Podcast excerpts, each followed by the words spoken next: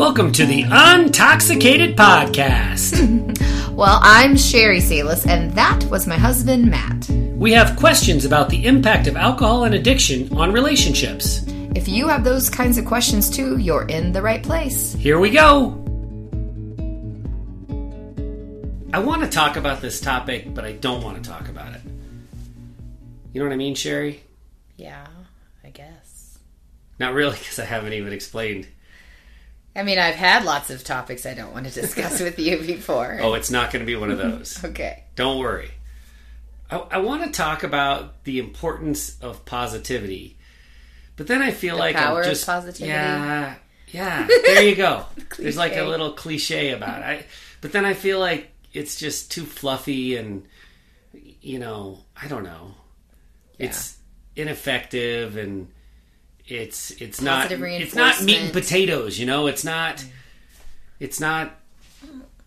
There's nothing tangible about it, but I just can't help but ha- to have come around to believe that it's overwhelmingly important, especially in the world of recovery. And it turns out that's what this podcast is about the world of recovery. So I think we got to talk about it. Okay. Me, optimist, talking with you, pessimist, about positivity. So we've got both sides of the street covered. Yeah, but I think that when you're talking about like the power of positivity or positive reinforcement or those sort of things, like it, you know, negativity plays into it, but I think that's a different sort of pessimistic. Like my per- pessimistic persona is different there. Oh, yeah? Yeah. Well, I'm hoping to learn more about that as we go through this. Let's start with a couple of quotes, shall we? Uh, yeah. Let's start ahead. with one from Abby Medcalf, who was on our podcast um, 20 or so episodes ago. Abby uh, is great. If you haven't listened to that one, we recommend you go back. She's a relationship maven, which I had to ask her what the word maven meant, which was a little embarrassing, actually. I should have known. But just expert, like guru. Um, she's got lots of letters behind her name. She's she's professionally trained, but but she she she prefers the title relationship maven. And Abby says the key to motivation isn't about stopping something; it's about starting something. She just said that this week, and I think that's really profound and important, especially when it comes to alcoholics in early recovery. You know, when I was trying to quit drinking, well, right there, I just said it. I was trying to quit drinking. I wasn't trying to start the rest of my life or um, move into a an enlightened space. I wasn't trying to, you know, move past a poison to to a healthy spot. I was trying to quit drinking, stop drinking, stop being an alcoholic. All this negative verbiage around it, and I think I don't think that's just common way to say it. I think that's hundred percent the way it's it's said and addressed. You've got to stop being an alcoholic asshole, not start being anything. And so I love that Abby talks about the key to motivation isn't about stopping something, it's about starting something. What do you think about that? That's right there, that's the power of positivity. From from your perspective as the loved one, when I was trying to quit drinking, was I just trying to quit drinking or were you able to see, oh, our future could be great because X, Y, and Z? Um, I guess it would be hard to say that looking for a brighter future if you were to start a journey of enlightenment. Like those weren't words that would have popped into my head. I just See, needed right you there. to quit You're- drinking because You're saying it in that uh, this is just fluffy stuff kind of yeah. tone to your voice. And I don't blame you because that's how we think of it. That's how we're we're programmed to think of it, right? Right, and and who knows what you would be. So you could still be a sober asshole, True. you know? Sometimes I, am. Yeah. There's just you don't know what to say. You know, to say, "Oh, I think you're going to be so much happier." I mean, there would be times where I would say, "Maybe you'd be happier if you didn't have to worry about the alcohol and planning around it and making sure it was here." But I know that that just went in one ear and out the other. so, any positivity that I would have had around tho- that sort of language related to the absence of alcohol would uh, I, we wouldn't know what to say. No. Well, we're, we're just not seasoned and conditioned to think that way. And when we do, we think of it as, I don't know, fluff is the only word I can come up with, but just like overly positive, overly optimistic. And just the tone of your voice you used when you talked about enlightenment uh, is a perfect example. That's Well, not a criticism of you. I think that's how most people would view this topic. So coming around to believing that it's really important has been a hard, you know, trip for me to make. So, so let's let's. I want to give another quote. This is from Dr. Robert Weiss, who is the author of a book called Prodependence. He's really turning and using his own words. He's really trying to turn the the way we think about codependency on its ear. Uh, he is a very positive dude. He his book Prodependence is you know within our Echoes of Recovery group we share a lot of resources, podcast episodes, uh, websites, and certainly books that we've read. And I would say that Dr. Robert Weiss's Prodependence book is at the top of the list as far as books that have had an impact on the members of our group and been just highly, highly recommended. And Dr. Weiss is actually scheduled for a future episode on the Untoxicated podcast. We're going to be doing the interview in the very near future, but I'm not sure exactly when we will release it, so I can't give a date. But look for it before the end of the year, uh, an, an episode with Dr. Robert Weiss. But so his book, Prodependence, he, you know, he says one of his big messages is that loved ones aren't broken. They aren't the codependency is is a fallacy because it implies that if you love an alcoholic and you stay with that alcoholic and you become traumatized by the alcoholism yourself that that you are part of the problem uh, when we use the word codependence he says we blame the person that we're accusing of being codependent for part of the problem and he looks at it in the exact opposite way and says that people who have survived alcoholism on the loved one side of the fence they're heroes they have um, done everything that they can to help somebody who's desperately in need of help find and get the help that they need. Now he's you know he's not absolute in that, meaning he doesn't believe that you just have to stay and stick it out no matter how bad it gets. He's not he's not saying that. But if you have run the gauntlet and you've you've found recovery, both of you, then uh, that's something to be celebrated. There's no room for blaming the loved one, and so that's a very positive message. Being called a hero is way different than than you know having your senses questioned because you you stuck with someone that was having a problem. How relate that, Sherry, if you would, to your experience when I was in active addiction, especially toward the end when it was really bad, and you had started to seek out advice from family and and really not friends, but but a few family members. Did you feel you know, like you were making a mistake by sticking it out? Did you feel guilty for not leaving me? Um, was there negativity surrounding this? I mean, I mean, I don't think we used the term codependence. I don't think we understood what that meant at the time. But did you feel negativity around the decisions you were making? Um, I I just felt very negative about our life in general. So, I mean, I was not happy with what was going on, and and the uh, sort of playing it off or like harm reduction sort of steps that I had taken, or then the the steps I had taken, like I'm not going to participate in even buying like the tonic water for your gin and tonics or Yeah. the limes and things like that. Um, you know, I felt like they weren't making any impact.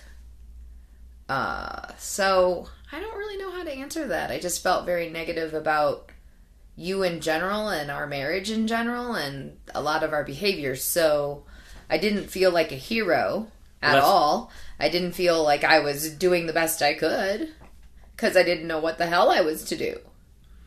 Well, when we talk about the power of positivity and the fact that it's not fluff, that it's real, this is the really important message that Dr. Robert Weiss is sharing with the world that you are a hero.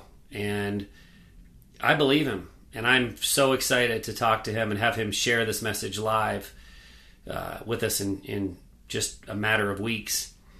So look forward to that one, both listeners and Sherry, because mm-hmm. you're going to have someone on calling you a hero. Pretty cool.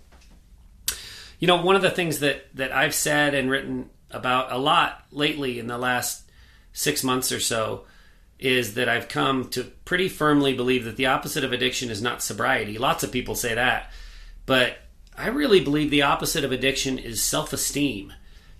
I, I feel like that when I drank, it was medicinal toward the end, and it was to medicate stress and worry and feelings of inadequacy. And my bucket had a hole in it. My bucket wasn't filled, it was unfillable. But drinking would give me temporary relief from that sensation. And so, if we can help people who are suffering from addictions, or if they can help themselves to feel good about themselves and stay in that positive arena, I mean, that's one of the things we talk incessantly about in early sobriety in our shout sobriety group the importance of self-esteem and and staying positive and feeling good about ourselves. And so you know self-esteem is just an inherently positive thing. So here we've got something that you know that we work on very hard in our recovery group. We've got abby medcalf talking about look at it as a positive starting something as opposed to stopping something and dr weiss talking about for the loved ones you're a hero. There's nothing there's no blame that you're that is deserving of being landed on you. All positives. So it's more than fluff. It's this is these are really really important concepts that I think it's you know what it reminds me of Sherry? It reminds me of when when you ha- hear people say oh you know if you're if you're not feeling good and you're suffering from depression and anxiety you need to don't worry don't worry about medicating that I mean certainly sometimes medication is required but that should be more toward a last resort versus a first thing you try the first thing you should try is getting out in nature uh, spending time outdoors, get some exercise, walk, run, bike, whatever that might be. Um, try meditative breathing. Uh, connect with people that are healthy for you. All these things that we give lip service to and say, yeah, yeah, yeah, I know that's important, but then we don't actually do it. That's the way I feel like this this idea of positivity, especially in the recovery world, is viewed. Yeah, yeah, yeah, I know. I know I got to look at this better. I know I've got to have a gratitude practice. I know I've got to be thankful for for where I am and the steps I've taken. I know I've got to look at progress over perfection, but you know, we we say we know we've got to do that, but then we don't actually do it. Well, the good thing is Abby Abby Medcalf says that you shouldn't keep a gratitude journal if you listen to that podcast. Oh, that's right. Yeah, she talks about small, quick gratitude. Yeah, so I was all down with that because yeah. I tried to keep gratitude journals and I would get mad. Just becomes another chore, right? Yeah, just another chore, and you would always list off the things I wish you'd be grateful for. So it just had a burning feeling in my thing when I when you were drinking. But but Sherry, I'm drinking, but this, this, this, and this.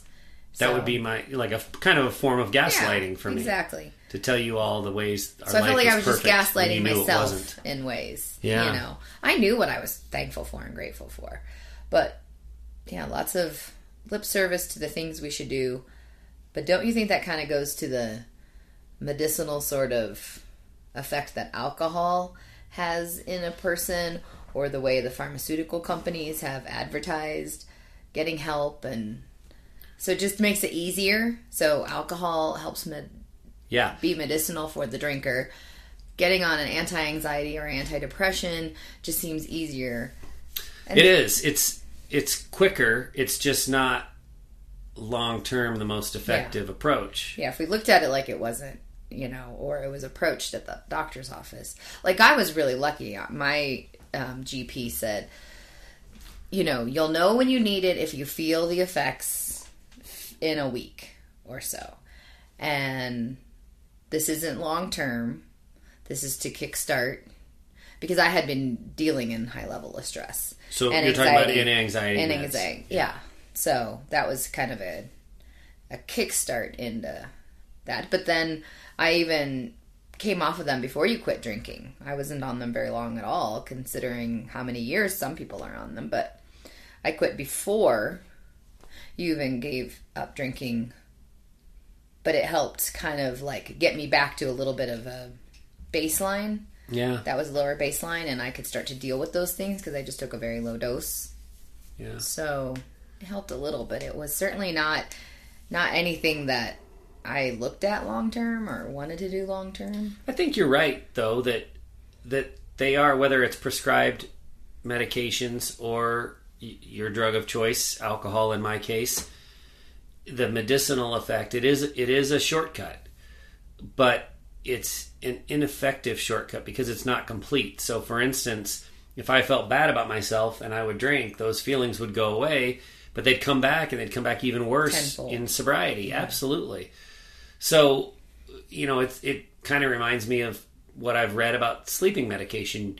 Yes, it it knocks you unconscious, but you're not actually getting the proper kind of restorative sleep. So, you know, anything that's a shortcut, I guess, you know, and, and I don't know that this is necessarily work and stuff that we've learned in recovery. I guess it is, but it's also just stuff you learn once you have some years behind you. I mean, we're uh, I'm in my late 40s and you just turned 50. Um, you, you just learn through life experience that if it's billed as being too good to be true, it probably is. The shortcuts don't mm-hmm. don't really work. The the success at whatever you're trying to achieve comes from hard work and persistence. Yeah.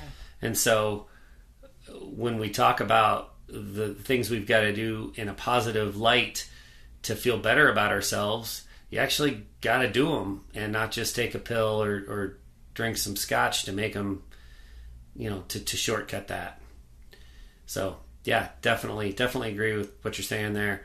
You know, when we talk about loved ones and we talk about re- recovery, discovery, getting better, getting healthy, one of the things that we find most often that is lacking is kind of a sense of self love. Um, whether it's from being called a codependent for a long time and being told that they're partially to blame for the drinking or completely to blame for the drinking of their alcoholic loved one, whether it's from that or any number of other reasons, the the, the people who have been through alcoholism on your side of the street, Sherry, as the loved one, have been beaten down for long periods of time and don't feel very good about themselves. And so, one of the first things that has to happen in the healing process is the loved one really needs to learn how to love themselves, which is obviously a very positive thing. How do you feel about that? How did you like is that too fluffy for you the the term, you know, the idea that you've got to love yourself first? Have you ever even gotten there or or do you think that that's a kind of a silly phrase? Well, uh, love yourself. It always makes me think of that song, and I hate that song. So, um, I don't necessarily think I consider that I love myself. I feel like I give myself respect. Okay, that's good. Um, so I guess that is a form or a part of the equation of love. I feel um, like by respecting myself, I started to respect my feelings and started to listen to them and be able to express them more. Uh, you've got a big old catch. What what's the grin on your face for? Is it because all you can think of is the Whitney Houston song? And No. okay, I'm grinning because I'm glad I'm glad you asked. I wish this was TV instead of radio. I've said that more than once. But at the beginning, before we start every podcast episode, you ask me if I'm going to make you cry, which always makes me feel terrible, regardless of what the answer is. And I said, no, I think this one's going to be quite a bit more uplifting. But then as we've gone along, I feel like I've asked you some kind of tough questions. Yeah. And so you're sitting over there with your arms crossed, giving me scowly face looks as, as the question unwinds, like, you asshole, how am I going to answer that one? And yeah, so- like because let me just So let I our think- listeners know you give me no prep. This is cold all the time. Well, I'd be Absolute happy to sit down and We work, just work never out have discussion with you, but I, I just don't feel like that's high on your level of interest. so back to the question. no, I, I think Okay, just just to finish that thought, I think that's a perfect example of why this is hard. I bet there are people that are listening that have already turned this off and been like, "Oh my god, they're not talking about anything real this time. They're talking about fluffy stuff." Yeah. And I know that's how you feel answering. I just asked you if you love yourself, and I and I know the kind of person you are. You're like, oh, shut up. but I think I think it's important. Well, also let's just like because we had spoken about um, a couple of books and podcasts of sex experts. Loving yourself is what they call Oh, it when they want you to masturbate. Okay. So that's why I'm like, ah, I hate that word. It makes it worse. Whitney Houston made it terrible, and now Whitney Houston can't do anything wrong. Don't Okay, talk I like that. Well, I just can't stand that song. So I think that I had to have like more self confidence and more respect, and I guess that would fall under the category of loving myself and listening to myself, speaking up for myself, or doing things that I felt like I didn't have to get your permission for and doing them because they felt good to me or they felt like right to me. So I'm sure that falls under the umbrella of love yourself. yeah, But I wouldn't call I like myself a lot. I feel like sometimes I'm a little too sassy and a little too like off the cuff. So I feel bad that I am like that sometimes, but I feel like if or I've lately I've said I've called myself the Lorax. I speak for the trees, people that won't speak up for themselves. I like try to be an interlude to or intercessor, I think is what it's called those in are prayer big words. I'm not sure. but sure. you know i'm trying to speak to one person on behalf of another person just based on their feelings and i know that kind of seems meddling but it's for good intention Well, Dr. kinda- Robert Weiss would say you're a hero for that. yeah well And we I do agree. have some of our some I, I feel like some of his stuff though could be a little taken a little controversial in a way. Like like some of the detachment pieces and the boundary pieces. Oh, and because when i think of what you and i went through you know i think you said that when i stopped giving a shit basically is what i did about what you were doing Well, that but that falls in line with exactly, and and we are when we But when already- we interview him, we are going to ask questions and push back a little bit on some of his theories and hear hear what his response. I'm sure he's going to have brilliant responses because I'm sure it isn't the first time he's been asked these questions. But but you just talked about how y- your form of loving yourself is basically self respect and standing up for yourself Mm-hmm. and believing what you believe. That's what happened when you stopped giving a shit. When you when when my alcoholism got to the point where you were tired of it, you didn't want to hear about my next plan or my next solution or some book Or I had read or my or- feelings. how sad you were yeah i was That just, was you standing up for yourself and having respect for yourself and loving yourself. yeah So again, you can frame this in a couple of different ways. Sure, don't give a shit anymore. That sounds pretty negative. but really, but really, it's pretty positive because she's not buying what I'm selling, and that's a good thing. yeah because it worked for someone. you and and it, And it worked, for our for you. situation yeah it worked for our situation so yeah Let's talk about. let's talk about. give a shit no more she doesn't give a shit no more. You can tell that I'm from Indiana. Southern. Let's talk about traditional alcoholism recovery programs and modalities and just speak the way we talk in traditional alcoholism recovery. We talk about stopping drinking. You got to quit drinking. I don't know why I went into the accent again, a little bit. Um, 12 step programs. You've got to fix your spiritual deficiency. All of that is negative, right? Stop doing this. Fix what's broken.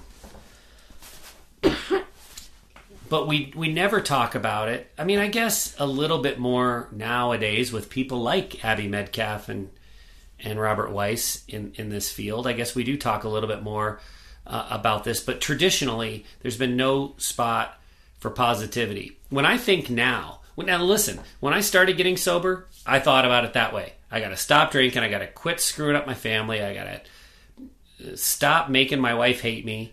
I've got to do all those those things. I've got to to stop doing the negatives. I have to make this sacrifice for my family. Absolutely. Very negative. But now, even when I look back on it, this was a really, really, I mean, it was a difficult time. It was a challenging time, but it's the time when I had the most emotional growth of my entire life. I was mo- more focused relationally with my family members than at any other time in my life. And in the first couple of years of sobriety, I experienced the most intellectual growth that I had ever experienced. Listen, when you're a high functioning alcoholic, you spend a ton of brain power on arguing with yourself about whether or not you're an alcoholic. Arguing with yourself about whether or not there are people that are worse off than you, and those are the ones that really have to quit drinking, and you don't have to. And then you spend inordinate amounts of brain power trying to decide what your rules are going to be that you're going to put around your drinking so that you can keep drinking. Oh, I'm only going to drink beer. I'm only going to drink on the weekends. I'm, you know, I'm going to drink a glass of water between each drink. So then you're just a drunk, slobbering, pissing self. Yeah. Swaying in front of the Yeah. urinal is what you get from from that one. But but the amount of brain power that's involved, it doesn't leave any room for true intellectual growth. You're either thinking about that next drink in a positive like I can't wait till I get to drink again or you're beating yourself up for the last time you drank and you overdid it. Th- There's no room for intellectual growth and I know you don't like this word, but and maybe it is too fluffy, but enlightenment. And when I think back now on my early sobriety, man, I grew more in those first couple of years than I know I'll ever grow. Uh, I mean, experiencing emotions for the first time because I had since my late teens learned how to drown emotions out with alcohol. That was some heavy lifting. That was some serious growth and serious maturity. And so that's positive. If we tell people, uh, don't, you know, it, rather than tell people, you got to do this negative thing, you got to quit doing this thing, you got to deal with your spiritual deficiency, instead of saying it that way, if we say, listen, we're going to teach you methods and techniques to grow emotionally beyond your wildest dreams, to improve your relationships and focus on your relationships and, and actually want to be a part of your relationships and to have this intellectual growth that you'll never have experienced before or after. If we tell you that's what's going to happen for the next couple of years, boy, that that sure is an easier sell than you got to quit being an asshole. Stop drinking. I don't know why I keep Yeah. doing the accent. Well, and you didn't mention, but I I don't know if it was implied your um, intellectual growth. I mean, the education that you did. I think that you learned more in those first few years of sobriety or leading up to sobriety about brain chemistry and just the you know all of the f- physiological things that alcohol does to your body and I think you probably studied harder than that than you did in school in college at all. Oh, for sure. So there's that educational growth. So maybe I like educational growth rather than enlightenment I like that too. because you educate yourself on so many aspects. Listen, I, I feel like as as we get positive in the way we're talking right now, and we get fluffy, for for lack of a better term, I feel like you and I are recording a sixty minute TV infomercial where we're trying to sell some self help program or something. But I really believe that the only way for us to fulfill our potential, whatever that potential might be, is to get that poison out of our life you know we can reach we can reach a place um, without that poison of alcohol that is just inaccessible until the poison's gone. Um, this is not candy canes and unicorns, even though that might be how it sounds. And you know how much I hate the candy canes and unicorns, social media, recovery world. Oh, I'm I'm feeling great today because I'm sober. Hit the like button if you're feeling great today because you're sober too. That stuff is just oh grating on me. Oh yes, you hate that. You, I don't know. You always change it up with candy canes or cotton candy or Puppy dogs, puppy dogs, but there's always a unicorn there. unicorns are, yeah, they're, 'Cause they're but they're magical creatures. they are magical. So when I think you can transform transform into a unicorn, perhaps after you've educated and you become enlightened, because we're kind of out there on our own in a lot of ways, like social settings. Yeah, You know, how do you pass along what the knowledge that you have and have this enlightened life, and then go out there and be in the real world? Don't you feel a little weird about going out into the real world sometimes and socializing? Because I- I mean, kid events are always you know alcohol laden or Yeah, but this goes this goes to exactly what we're talking about with intellectual growth and fulfilling potential and emotional growth. When we socialize now and everyone else in the room is drinking except for us, I I feel like I've got a secret that nobody else knows sometimes. Hmm. I mean, I, I, I, and you know, Sherry, better than anybody else. That you At like the to be- beginning, that was traumatizing for me, and it's traumatizing for anyone in early sobriety to be in a room full of drinkers. You feel like you've got two left feet, and you feel like you've got a a unicorn horn on your head. You feel like everybody's looking at you and wondering what's wrong with that guy. In reality, nobody's looking at you. Nobody cares what you're drinking. But now I feel the opposite. I feel like, you know, I wish all you other people could experience what I'm experiencing. Mm-hmm. So yeah, it's it's kind of I don't know. It's almost kind of stuck up, you know, Cocky.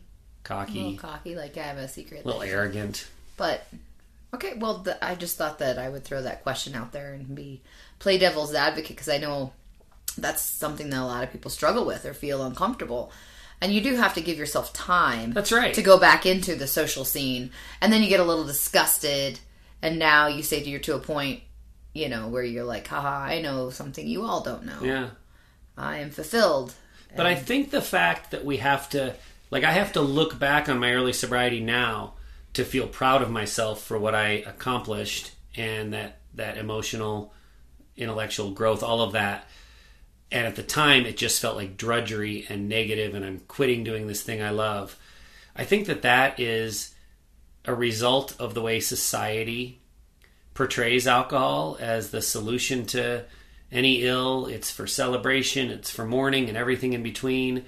And how society views sobriety as, oh, you're sober? Well, something awful must have happened because nobody would be willingly sober. Mm-hmm. And so, if we can change that, then maybe the early sobriety period doesn't have to be this negative, awful thing because it shouldn't be. It's it's the most impactful, most growth oriented period of your life.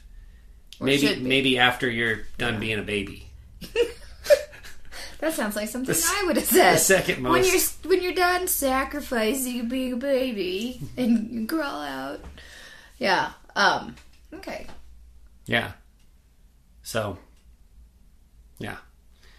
Uh, so the the loved ones. So it's not just the traditional alcoholism recovery advice for the drinkers that is negative. Stop drinking. Fix your spiritual deficiency.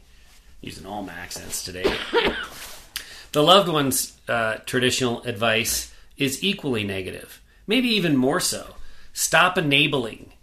Detach. Now, I, I and I think you are- as well are not um, completely against detachment. We we find some, some significant value in detachment. It's just the wording: detach, negative, remove yourself from this thing. Um, and but enabling is is certainly a negative term. Stop enabling. Um, and you know, again, both these things, detachment and stopping enabling, are important.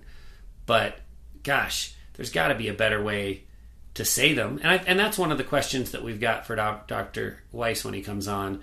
We're going to ask him how do we look at that in a in a positive way. Um, you know, the the one thing certainly that he shared with us is how about we talk about you're a hero if you're successfully navigating the alcoholism of someone you love. Um, how about we value you as the loved one for having unbelievable compassion? And how about we value you for holding the family together? I mean that that one's obvious, but it's not I just don't feel like it's glorified in the way that it should be.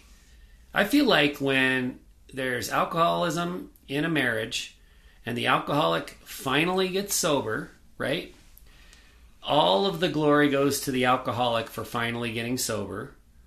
And the loved one who endured all of this, the spouse who endured the terror and trauma, is just like, oh, you know, the questions are always, oh, how's Jim doing? The questions are never, how are you doing? Well, I think that sometimes there are questions. I know I was asked, "How are you doing?" and we were very fortunate. We had some really great people in our lives that asked how I was doing, but I also knew that there was a stopping point that I couldn't go into too much detail. Um, it was kind of just the, you know, like they didn't want to know a whole lot because they didn't want to have to try I don't know if try to understand it or get emotionally involved or attached or, or Did you get connected. much congratulations for holding the family? Well, no, I didn't get any. You're the only one, and I think my mom and your our parents like, and you know, I think those are about the only people that said like congratulations or Yeah, yeah. that's got to change. There would be a lot more like you know there would be comments like I'm so proud of you and Matt, and I'm proud that you guys stuck it out, or you know But the just from proud, the tight inner circle. just from yeah, just from those small inner circle. I mean, I also you- think that sometimes people might be a little embarrassed to say that to somebody, too. I'm just thinking of like people that are friends that are kind of uh, more acquaintances, but we've known them for a long time. We do have details. Like I feel like it might make them uncomfortable to say that because they don't know if that would be the appropriate thing to say. I think you're right, but I think that's kind of the point. Yeah. and that's the problem, right? I mean, So it's no fault of their own. They just don't know what the appropriate level of celebration or congratulations or you know or what if it didn't you know like work out? If I broke my leg and you had to nurse me back to health and I couldn't work and you know everything went okay with that you would be seen as wow Sherry really went through a lot to to help her family and she was single parenting there for a while cuz Matt was down and out and gosh financially they held it together or whatever I mean I feel like that people would be openly I- i'm not saying people would just come gush all over you great job nursing Yeah. your husband back to health health but well you know me i'm not quite a nurse and if you just have a broken leg you better be pulling your own weight a bit but broken leg isn't enough for you. Okay. Good to so remember. Better be careful. Good to remember that. am. Go down and go down hard but i get what you're saying. Like people wouldn't be gushing all over you but there would be some sort of like oh man that must have been tough or this is tough. What can i help with? Yeah. Yeah. Some some kind of congratulations for you. And and certainly um th- I think you're 100% right. People just don't know what to say when it comes to alcoholism recovery. And frankly, they want out of the conversation as quickly as they can get out because it's an uncomfortable topic. it's an uncomfortable Well, and I wonder too if like it's like yes, there would be say you were injured or hurt or hospitalized or whatever, and I had to like keep it all together. People would be like, you know, showing respect by like, wow, you did a really great job doing all this. How can we help or whatever? But I think also sometimes some people are very, like I said, uncomfortable about what to say. And also, maybe their opinions are different. Like, you should have just left him, you know, and let him go be in a gutter. Or I always wonder that too. Like, how many people think that it was wise to stay together, or even though like they see us now. So I wonder if they think, "Gosh, you should have left that alcohol like a long time ago," and maybe there's a sort of a feeling of like, "Oh, you just stuck it out," you know, when you Yeah. could have been doing so much better on your own. and that again that's just that's negativity that's and this is not to say that there aren't cases where you've exhausted all efforts and leaving is the right thing to do we know that there are cases where leaving is 100% the right Yeah. thing to do and we are good close close friends with people who have ended their alcoholic marriage and it's 1000% been for the best but it's not on us as friends of people to make that determination for them but but you see that a lot. Ugh, if, if I were you, I wouldn't be putting up with that shit. You Yeah. things like that. How do you know till you're in the situation? Right. So so yeah, I just think there's too much negativity surrounding an issue that should be should be positive, and um, and and how different would the recovery be for both parties if it was? Doing recovery alone, whether you're the alcoholic or the loved one, is an inherently negative thing. All the time, we hear about cases of people who've decided to stop drinking, but they're not going to get in a program. And listen, I'll be the first one to say I wasn't going into the rooms of AA if you had dragged me there kicking and screaming. I just that was not going to happen because of my preconceived notions about what Alcoholics Anonymous was, the way it's portrayed in society, the way it's portrayed in movies. That was absolutely not for me. And so I got to struggle for 10 years trying to do it alone. 10 years of active alcoholism with with periods of sobriety and then periods of relapse because I thought I could do it alone. And the more I learned and the more I read, the more I understood the need for connection. Because doing recovery alone is just inherently negative because it's isolating, it's lonely, there's no accountability. That was a big part of it. The only person that I was ever accountable to was you. I would tell you I was going to quit drinking and this is it, Sherry, and I'm not doing this anymore. And I would tell nobody else. And so when I would decide to start drinking again, the only one that I had to convince, or I don't think I was actually convincing you, but the only one I had to communicate with about my change of heart was you. I didn't have a network of people to hold me accountable. And there's no idea sharing when we're isolating like that. Do you remember when I went through my period of deciding my solution to my alcoholism was going to be that I was going to be a non-alcoholic beer connoisseur? I was going to. I think it landed expert. on Mother's Day that we drove around for hours, different I mean, that is big so embarrassing alcohol, to relive that. you know, You're stores. right. Yeah I was- alcohol stores, and liquor stores, and But like the super find- center liquor yeah, stores, trying trying, to to, find- find... variety in non-alcoholic beers with the kids in the car. yeah, the kids and I sat in the car most of the time listening to an audiobook. I don't know why I felt like I had to have you guys well, with and me. of course, because it, was still selfish. You were still in your selfish. It was like, oh, it's Mother's Day Sunday, or because they sell alcohol here, Let's and, go look for non-alcoholic beer. or Happy know. Mother's Day, Sherry. I feel like it was like. I think you're right. because we were going to be going to the Indianapolis 500 trip, and so you wanted to have some beers that were non-alcoholic beers that could look like it, and yeah, to take along. But so when I talk about having a lack of connection, a lack of community, there's no idea sharing. there was nobody there to tell me that this is a stupid ass idea. Except for me, Trying to be a you know. who I didn't listen to at the time.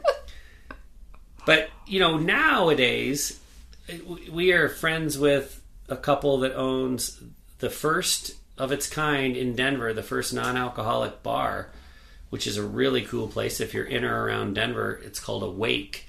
It's it's a coffee shop in the morning and then a, a non-alcoholic bar at night, and they're killing it. They're doing great. But the owner was telling me not too long ago that if if you tried to sample all the non-alcoholic beverages that are out there, beers, non-alcoholic wines, non-alcoholic spirits, you just couldn't do it. There's just too many of them. But you know, back when I was trying this years, what I don't know, seven or eight years ago, nine years ago maybe, this was my solution to my alcoholism was to become a non-alcoholic beer connoisseur. There were like three. There was O'Doul's and Coors had a version, and St. Pauli Girls had a version. Maybe there were like five. Yeah, I was gonna say there was like a the maker of Guinness Oh yeah, because we had a yeah Kaliber yeah yeah. So there were we had an Irish friend that was pregnant, so There were a handful of them, but none of them were good. And there was, you know, nobody in my community to bounce this off of. So I thought this is the end all be all solution. Anyone with with any kind of sobriety under their belt or experience with trying to get sober would have said, "That's not a complete solution, Matt. Um, you need more. You need to be working on more than just I'm going to drink this instead of drinking this."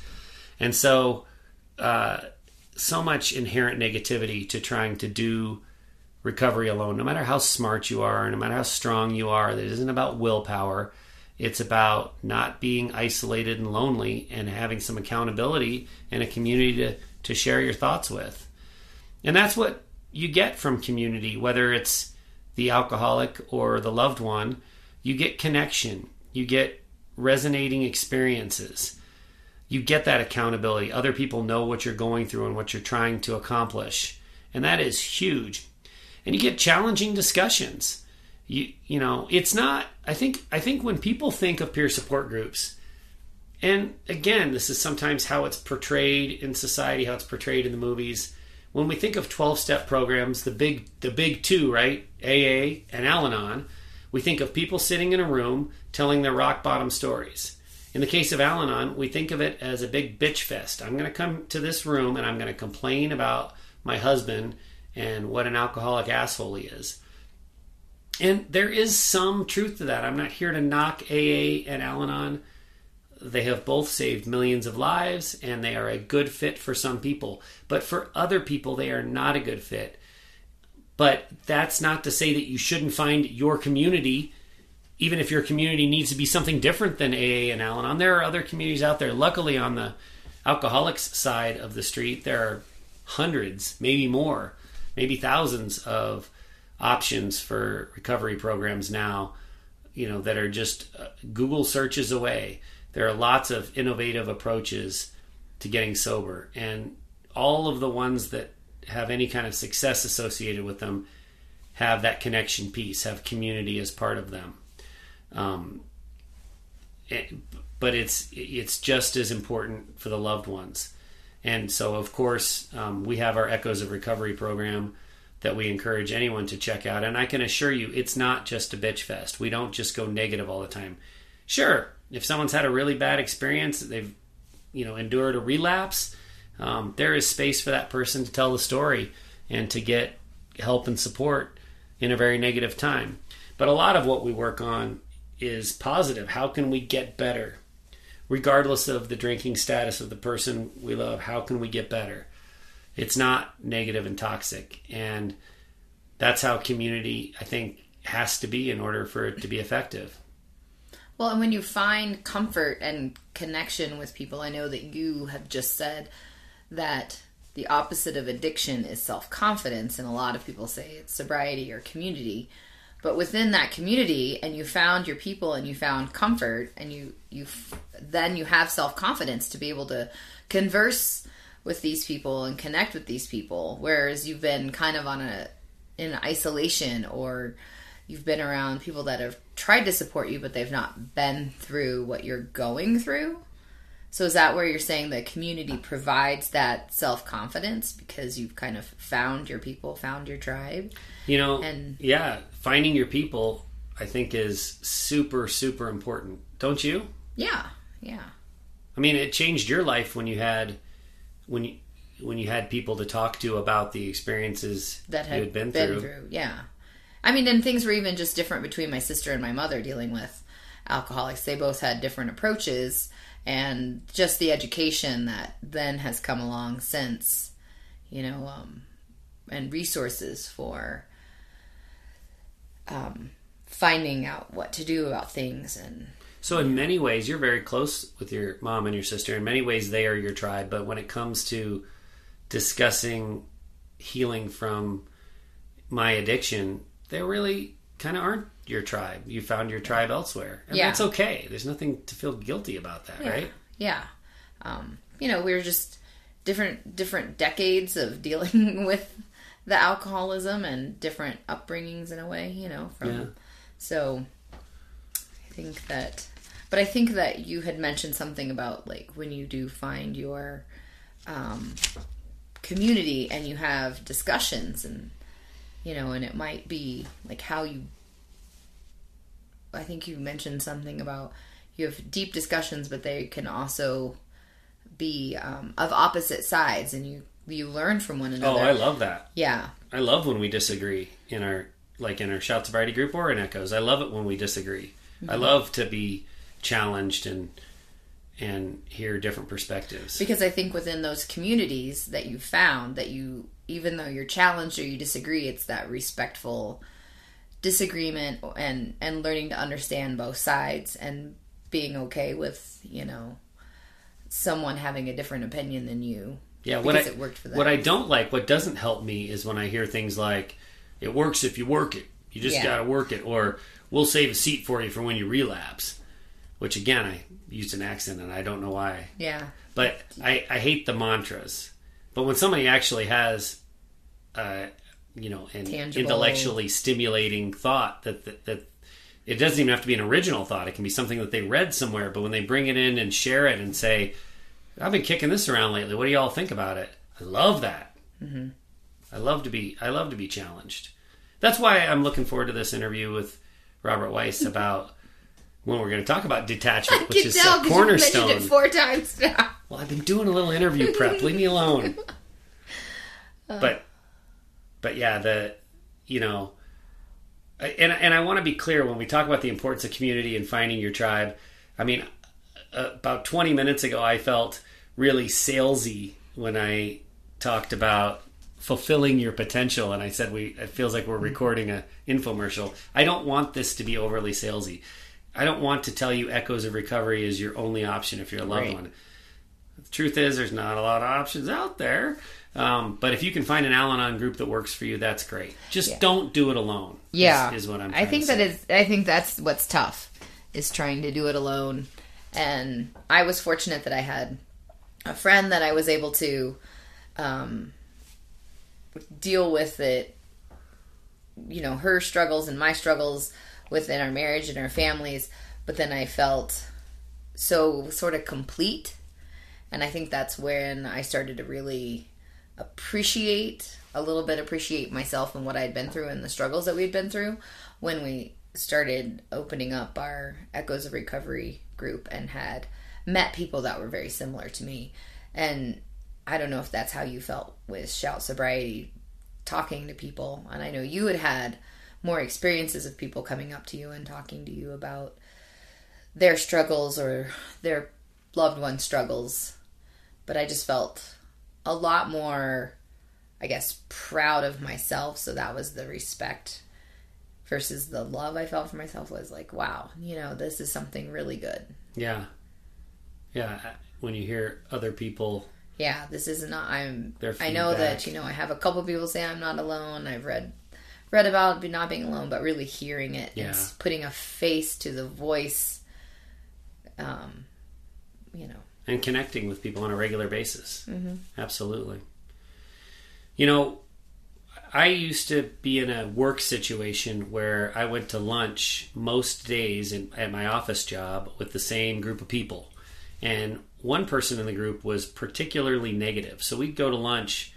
And, you know, I don't think it's uncommon in, if you've got a stressful job that's got its ups and downs. I don't think it's uncommon to go to lunch with people and and bitch about your company or bitch about your boss for a few minutes at the beginning you know as you're breaking away from the office. But this particular individual would go negative and he'd stay there the whole hour we were together and just bitch and complain about the company. And I'd come back and that in the afternoons after lunch I'd be in a bad mood. And it took me a long time to connect the dots and to stop going to lunch with this particular individual who I loved. I still love. It really really funny person very funny. Yeah. dry humor. Yeah, really really a wonderful person but but that negativity was having an impact on me and it took me a long time to realize it but that negativity is really destructive um, and so again i just feel like it's so fluffy to talk about the importance of positivity but there really are some tangible examples inside of and outside of alcoholism and recovery and addiction um, it's just it, it's just something that we don't i think again oh you got to take a walk in nature. We know it's sort of important but we don't do anything about it. Removing yourself from negative situations and removing yourself from verbiage and traditional talking points that are really negative it's it's i just think it's important. That person that i'm talking about it it turns out to i think um, suffers much as I do from uh, addiction to alcohol. Which, when I found that out, we're we're not in contact anymore. But when I found that out a few years ago, um, I got to tell you, it's not surprising. Living in that negativity r- eventually requires a need for medication, and um, I think very similarly to my path is something that happened to this individual we're talking about which is sad, but it's just more proof that negativity is destructive and positivity is a life giving force. In my best fluffy voice. What do you think about that, Sherry? well, that voice is better than your negative, grumpy voice. So, but I think the words are very impactful. Excellent. All right. Well, I'm positive we're done talking about this. Before you go, we hope you'll consider these three resources. If you love or loved an alcoholic, we offer support and connection in our Echoes of Recovery group. Check us out at echoesofrecovery.org. If you are a high functioning alcoholic seeking methods and connection in early sobriety, we're ready for you at shoutsobriety.org. No matter who you are, there's something for you in our book, Sober Evolution Evolve into Sobriety and Recover Your Alcoholic Marriage. Go to soberevolution.org. For my wife, Sherry Salis, I'm Matt Salis. Thanks for listening to the Untoxicated Podcast.